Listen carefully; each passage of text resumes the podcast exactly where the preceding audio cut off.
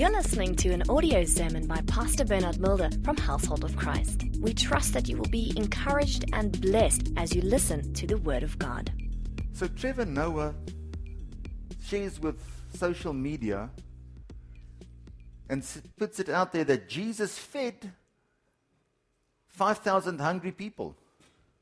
But today, the 5,000 hungry are busy feeding the prophets. And I thought, what kind of a message is that? But when it comes to money, it's always a sensitive issue in the church. But the gospel is not about money, it's about salvation. Although many people are preaching about money every Sunday, I can guarantee you in heaven, I don't think there's any need for any money or to preach on any money. But in the church today, we have chartered deacons, chartered prophets, chartered pastors, and it's all about money. We have a need for money, but the gospel is not about money. If your focus is only on money, you're going to miss a very large portion of life. Ask yourself where you find yourself right now as a Christian. If you had option A, you can have breakthrough in every area of your life in your health, in your business, in your finances, in your career, with your family. I mean, name it. Healing, deliverance, all of those things that you can have, all of them right now, option A. Or option B, God's presence. Which one would you tick? Option A, give me my breakthrough, give me my healing, give me my deliverance, give me my wife, give me my husband, give me my child, give me my promotion, give me my contract. Would it be option A or option B, God's presence? David said, You said, Seek my face. My heart said, Lord, your face I will seek. And when it comes to true spiritual riches, this is what we'll be confronted with every time. Whether you like it or not, you have a need for money. Jesus in Matthew 6 says, I know you have a need for money to be clothed. Because you're thinking about what you should wear, what you're going to eat, how are you're going to pay for the kids' studies, how are you're going to pay your rent. He says, the people in the world think about these things every day. I know you have a need for these things. But I want you to first seek the kingdom of God and his righteousness, and then all these things will be added. But today we preach a message of the add ons. And we say, if you have this, you must be busy seeking the kingdom of God and his righteousness. It's not true. It's the same with baptism. If you are born again and you believe, be baptized. Now we think because we've just baptized you, you believe. Why do you think people baptize babies? Because they say, okay, he's got salvation. But you must first be in a position to believe. Babies cannot believe. Some of you need to get baptized. You first believe, then you get baptized. I'm reading from Matthew 6, verse 31, the Passion Translation. So listen, forsake your worries. Why would you say, What will we eat, or what will we drink, or what will we wear? For that is what the unbelievers chase after. Doesn't your heavenly Father already know the things your bodies require? So, above all, constantly chase after the realm of God's kingdom and the righteousness that proceeds from Him. Then all these less important things will be given to you abundantly. Refuse to worry about tomorrow. But deal with each challenge that comes your way one day at a time. Tomorrow will take care of itself. Family, listen to me. As a citizen or as somebody here on earth, you hold two passports passport of life and a passport of death. You make a decision whether you choose life or death. The one might look right, but the end leads to death. And we need to know the truth as the body of the Lord Jesus Christ. There's nobody here that has no need for money. We all have bills to pay. It's the truth.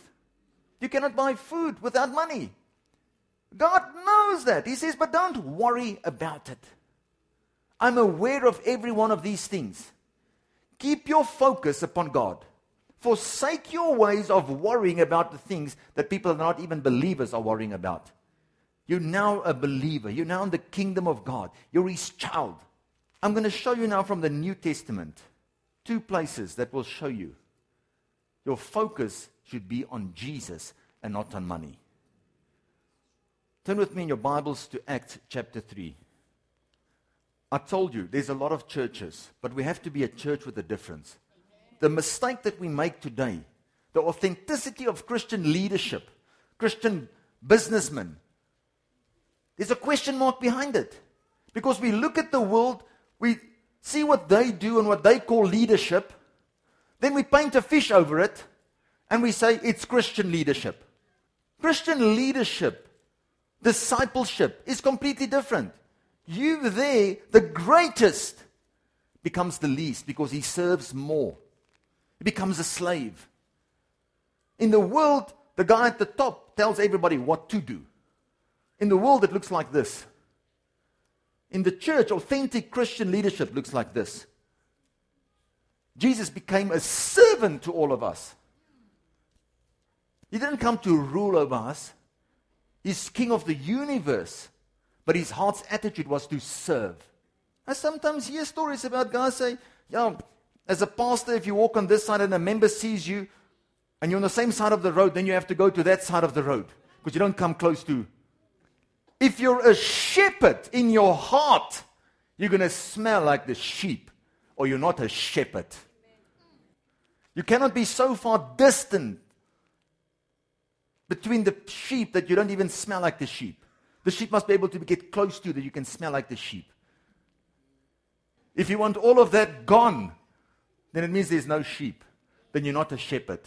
Then don't call yourself a pastor. If you're a pastor, there should be sheep. Amen?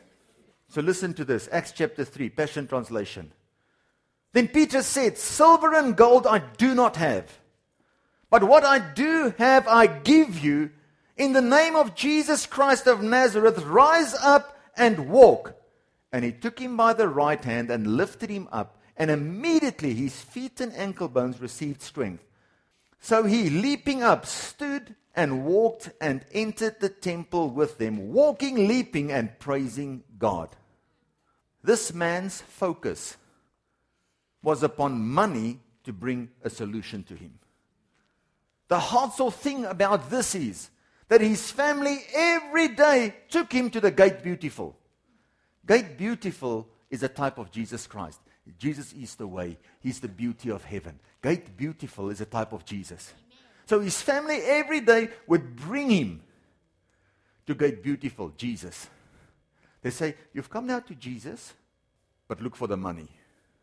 Many of us today are coming close to Jesus, but our focus is upon the money. And because you are looking at the money, you are still sitting there paralyzed. You've never gotten up and run for God the way that you are supposed. Because you're looking at the money. And while he's looking at the money, it's only a temporary solution that's coming to him. Jesus walked past this man how many times and never did anything. Peter and John, when they walked past him and they saw this man, they said to him, Silver and gold we do not have. But what we have in the name of the Lord Jesus Christ, get up and walk. They were saying to him, Listen, your brother, forsake your ways of keeping your focus upon money and get your focus on Jesus. When they said to him, Get up and walk, he didn't get up because he had no hope. He was still thinking money. We thank God for men of God, even when they say get up and walk, that grab us and lift us up and say walk. Amen? Amen? And he got up and he started walking. He was looking for a temporary solution. Peter said, I'm going to offer you a permanent solution. Now that you are born again, filled with the Holy Spirit, You've been empowered. I mean, you are starting to prosper in your spiritual life. These blessings will overflow now into other areas of your life as well. Says, forsake your way of pursuing money and start pursuing Jesus. Look at Jesus. You know, the truth is, he's at Gate Beautiful, but he cannot enter into the temple because he's lame. The solution, the answer is to get into God's presence, but he cannot get in. He's leaning against Gate Beautiful, using Jesus as a crutch, but focusing upon money.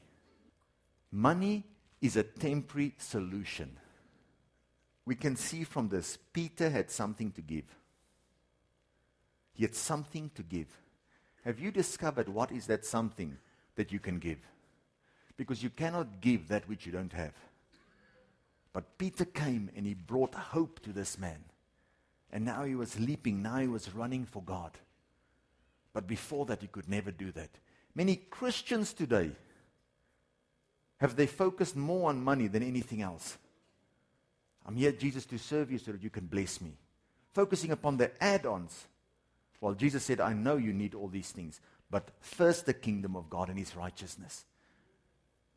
The promise that was made to Abraham was not money, was not houses, was not cars. The promise that was made to Abraham was the Holy Spirit. Because when you are born again and you have the Holy Spirit, it brings new life in every area of your life. Then, even if you are going through a challenge, you know God is with you.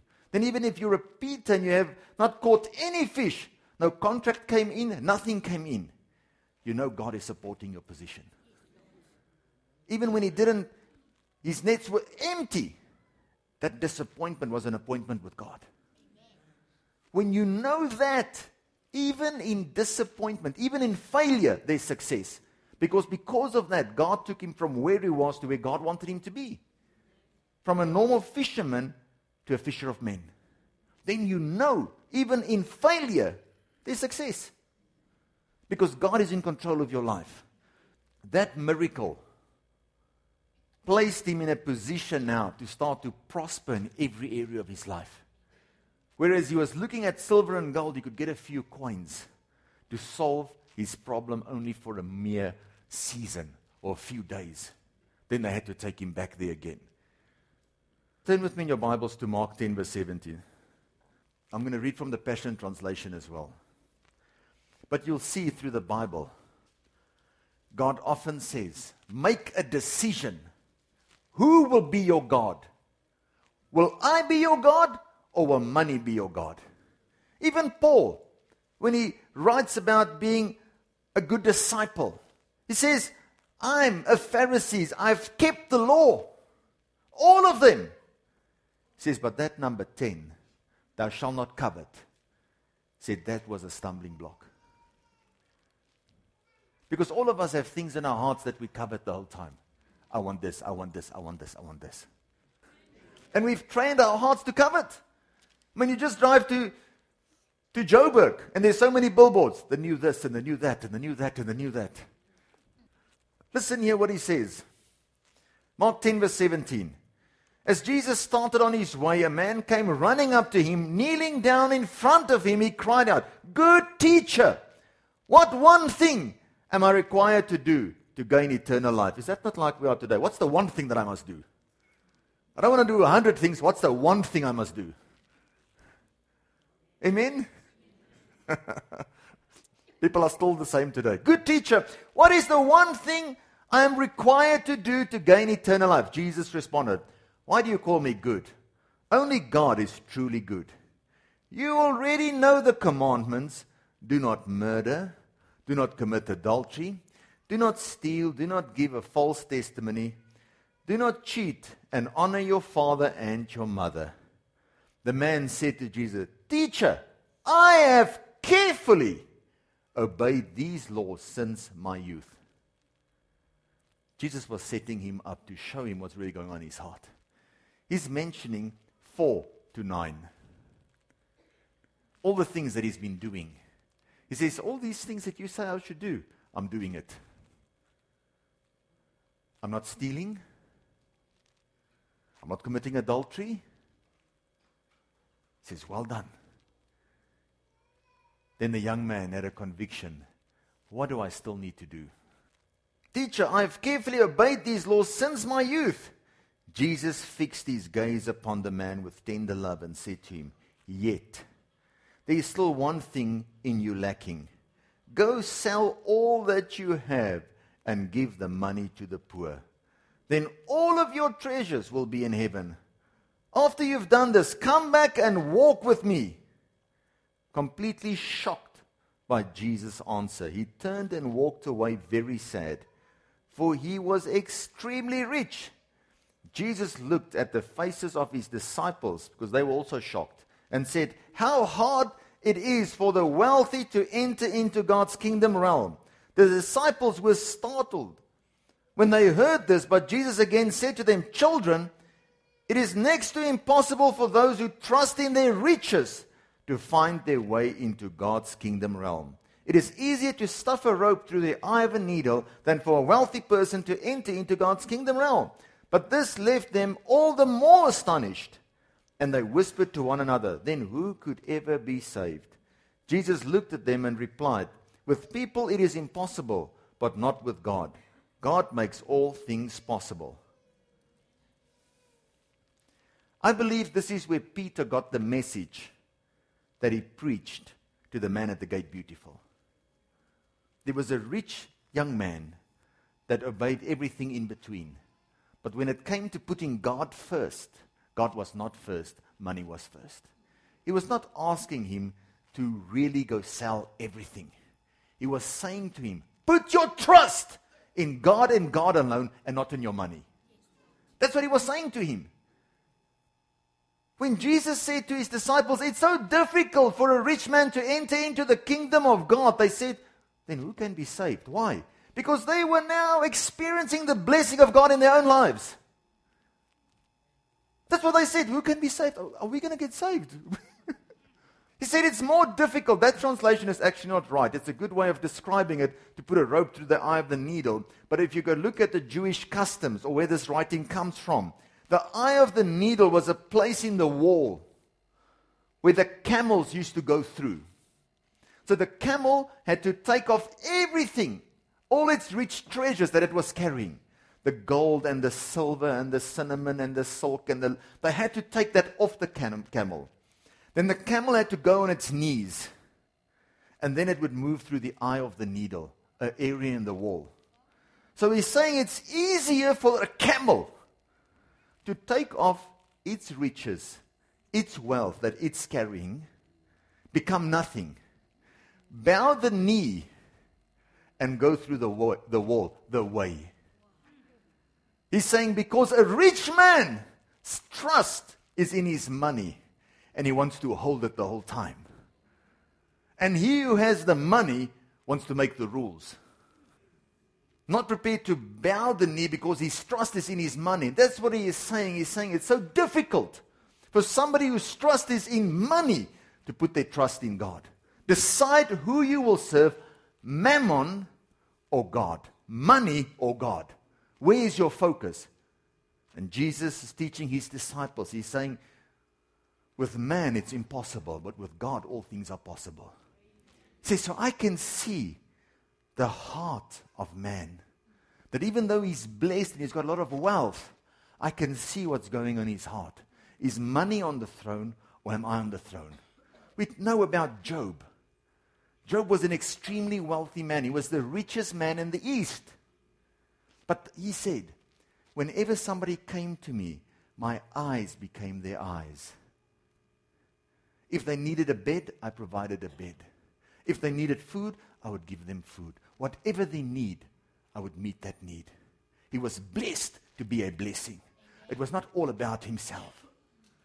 Jesus was simply saying to this man, Forsake your way of following and running after money and follow me.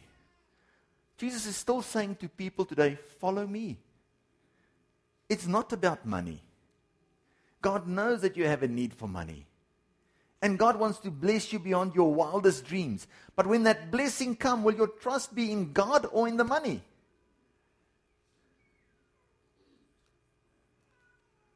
Our trust should be in God the whole time. Luke 18, verse 13.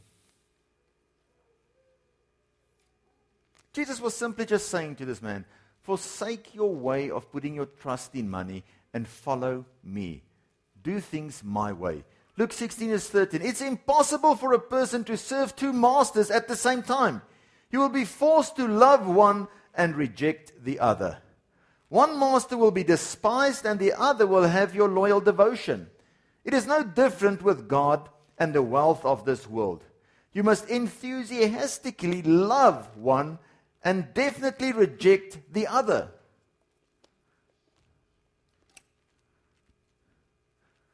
God wants you to be blessed, but He wants your focus to be on Him, to love Him more than anything. The Bible teaches us that the deceitfulness of riches chokes the Word of God out of our hearts. That our trust is not in God anymore, but in money. It's a challenge. If your focus is on money, you're going to miss out on the true spiritual blessings that God has got for you. Remember, we had a great prophet, Elijah. Then we had Elisha, who did double the amount of miracles than what his master did. Then Elisha had a servant, Gehazi, who was working with him so that he could take over from his master and do double what he had done. But he never did any of that. Why? Because of money. Remember when Naaman came to be prayed for by the man of God? He wanted to give the man of God money. And Elisha said, No, I don't want it. Remember, first before that, he didn't even come out to see him. He just say, Go tell him to go wash himself in the Jordan seven times. He says, he, Does he know why I'm Naaman? Isn't he supposed to come out and wave his hand over me and say some special words for me to get healed? Now he's sending me to a dirty river to be healed. And by the grace of God, his servants spoke into his life and he did it. And when he came back, he wanted to reward him, wanted to give something. When it's your time for healing, it's not your time for giving. Maybe I should send something to, to Trevor Noah to say, Today's prophets take money before the healing. It's nothing to laugh about, it's very serious. Because now you're selling that which you got for free. When he came, he said no. The Bible says, even though he persisted and pushed the man of God to take something, he said no. I'm not going to receive anything now. What I've given, I've received freely. I'm not receiving anything now. Go. But then Gehazi, who grew up in the church, knows the church ways, how to take advantage. Went and he ran after him. He said, Ah, the man of God had a change of heart. Do you know why he didn't rec- why the man of God didn't receive anything from him? Because when you are desperate, there's not a thing you will not give. And he did not want to take advantage of him. That's why he said, No, I'm not going to take advantage of this man because there's not a thing that he would not give. But then Gehazi went and he took advantage. And he received that. And when he came to the man of God, the man of God says, I know what you've done. Do you think my spirit was not with you? I know you took money from him. You were not supposed to do it. It's not our time. Go read it. He says, Is it our time to receive oil or anything or money or food or anything. says, No, it's not our time.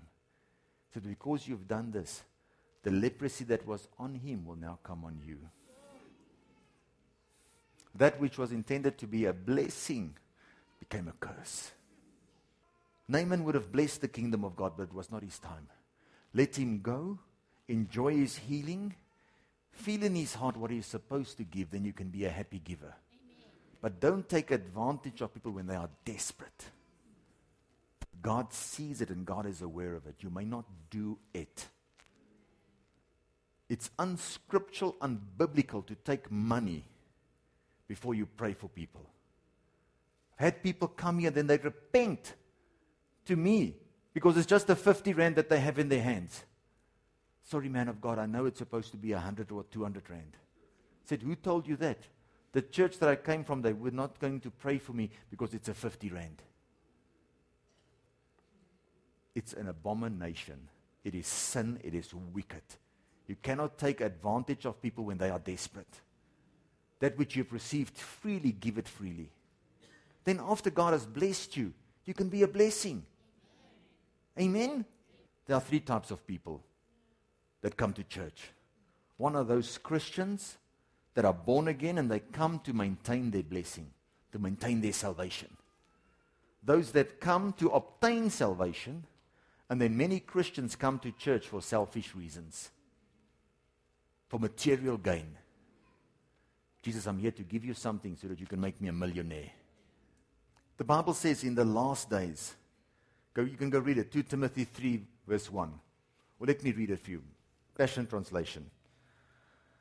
But you need to be aware that in the final days, the culture of society will sink so low into degradation that it will be extremely difficult for the people of God. People will be self centered. It's just about me. Lovers of themselves and obsessed with money. Obsessed with money. There's really some people that can only preach about money. The gospel is more than money. It's about salvation. They will boast of great things as they strut around in their arrogant pride and mock all that is right. They will ignore their own families. They will be ungrateful and ungodly. Money answers everything. The Bible says that in Ecclesiastes, but it's not the answer to everything. If money was the answer to everything, you would not be here because you know your own situation is beyond money. If money could have solved your problem, you would not be here. You know you need God intervention. And when it's God intervention, you don't have to pay money, it's for free. Because you still think you have to pay for these things. You don't have to pay for it, it is for free. Turn with me to 1 Timothy 6, verse 9. The message here, family, if you are born again and you are filled with the Holy Spirit, you are blessed already. That blessing will start to affect every area of your life. Sometimes some things in your life first needs to get dealt with. Amen? Amen? If you are truly born again and you are seeking after holiness and purity and goodness, can you pray a prayer like, Lord, cleanse me before you bless me? No, no, no, no, no. Jesus, I'm just here, just bless me. Many people substitute their prayers because of their disobedience. They're not obedient, but they want to pray a lot. No, give me this, claim it, frame it, everything. No. God is not mocked. What a man sows is what he will reap. The gospel is about salvation, it's about holiness. That thread, that golden thread of salvation, should run through all our messages. That's real church. Real church is about salvation. You being able to finish strong and end up in heaven. And in the process that God starts to bless you and you start to prosper, you'll experience more persecutions, what the Bible says. Because now that you are blessed, they won't say it's the blessing of the Lord that's making you rich. They'll say, okay, he's hanging out with the same people. Maybe he's doing the same business that they're doing. Then you have to protect your heart. Amen? That's what the disciples said. Who can be saved? And God said, With you, it's impossible. With me, it's possible. I'm going to bless you and make sure that you make it to heaven. But don't put your trust in the money. Here's some advice 1 Timothy 6, verse 9. But those who crave the wealth of this world slip into spiritual snares. Think about Gehazi. They became trapped by the troubles that come through their foolish and harmful desires, driven by greed and drowning in their own sinful pleasures. And they take others down with them into their corruption and eventual destruction. Loving money is the first step towards all kinds of trouble. Some people run after it so much that they have given up their faith and have turned from Christ. And they will live to regret it. Craving more money pushes them away from their faith into error, compounding misery in their lives. Timothy, are you God's man? So run from all these errors. If you're a man of God, run away from these things. Don't run to it. Instead, chase after true holiness, justice, faithfulness, love, hope, and tender humility. There is a battle raging, so fight with faith for the winner's prize. Lay your hands upon eternal life, for this is your calling, celebrating in faith before the multitudes of witnesses. Our calling is not money. Our calling is eternal life. Our calling is a lasting relationship with the Lord Jesus Christ. Verse 17 says, To all the rich of this world, I command you not to be wrapped in thoughts of pride over your prosperity or rely on your wealth, for your riches are unreliable and nothing compared to the living God. Trust instead in the one who has lavished upon us all good things, fulfilling our every need. Remind the wealthy to be rich in good works of extravagant generosity, so that they can experience true enrichment by means of their giving. This will provide a beautiful foundation for their lives and secure for them a great future as they lay their hands upon the meaning of true life. Jesus is simply saying, Put me first. Don't run after money. If you're only running after money, there's a large portion of life that you're going to miss out on. Put your trust in God. God wants to bless you. God wants to do something unusual, super abundant, more than what you can think, what you can imagine, what you could dream, what you could pray. He wants to bless you in that way. But when you are blessed in that way, don't put your trust in that money. Put your trust in God. The silver and the gold belongs to God. It is His. He gives opportunity and chance to everybody. Amen? So God wants to bless you. God can put you at the right time, at the right place. But don't let that blessing that comes into your life take you away from God. Let that be the very thing that draws you closer to God, to hold on to God even more. Your breakthrough, your healing, the big contract, the, the deliverance, whatever you are seeking is not the end. It's a means to an end. The end is a lasting relationship with the Lord Jesus Christ. He wants to be Lord of your life. He wants to sit on the throne of your heart and not allow anything else to influence it. The problem that we have today is still the same not giving Jesus the rightful place in our hearts. Jesus is after your heart, not even after your money. He wants to rule in your life. And once He rules in your life, that blessing will overflow to every area of your life. Keep your focus upon Jesus. In the book of Revelation, it says, I urge you, I plead with you to purchase gold refined in the fire, that which comes from heaven, not your focus on earthly gold. It says, then you will be clothed, then you will be clean. When you go on, verse 20 says, I stand at the door and I knock. Whoever opens up, I will come in and dine with him. We use that scripture for people to get saved, but he's talking to Christians. He's talking to believers, saying, I'm knocking at your heart's door. Won't you please open your heart's door again for me to come in? Because you've been shutting me out. You are blessed, but you've been shutting me out. If you go and look at the book of Deuteronomy 8, verse 18, he says, It is God who gives you the power, the ability to obtain wealth. Why? To establish his covenant with you. It's about relationship for God. He wants to be the lover of your soul, and he wants you to love him with all your soul, all your strength, all your mind, every part of your being. Selah. Thank you for listening to this audio sermon. For more information, please go to our website www.hoc.org.za. Household of Christ, loving God, loving people.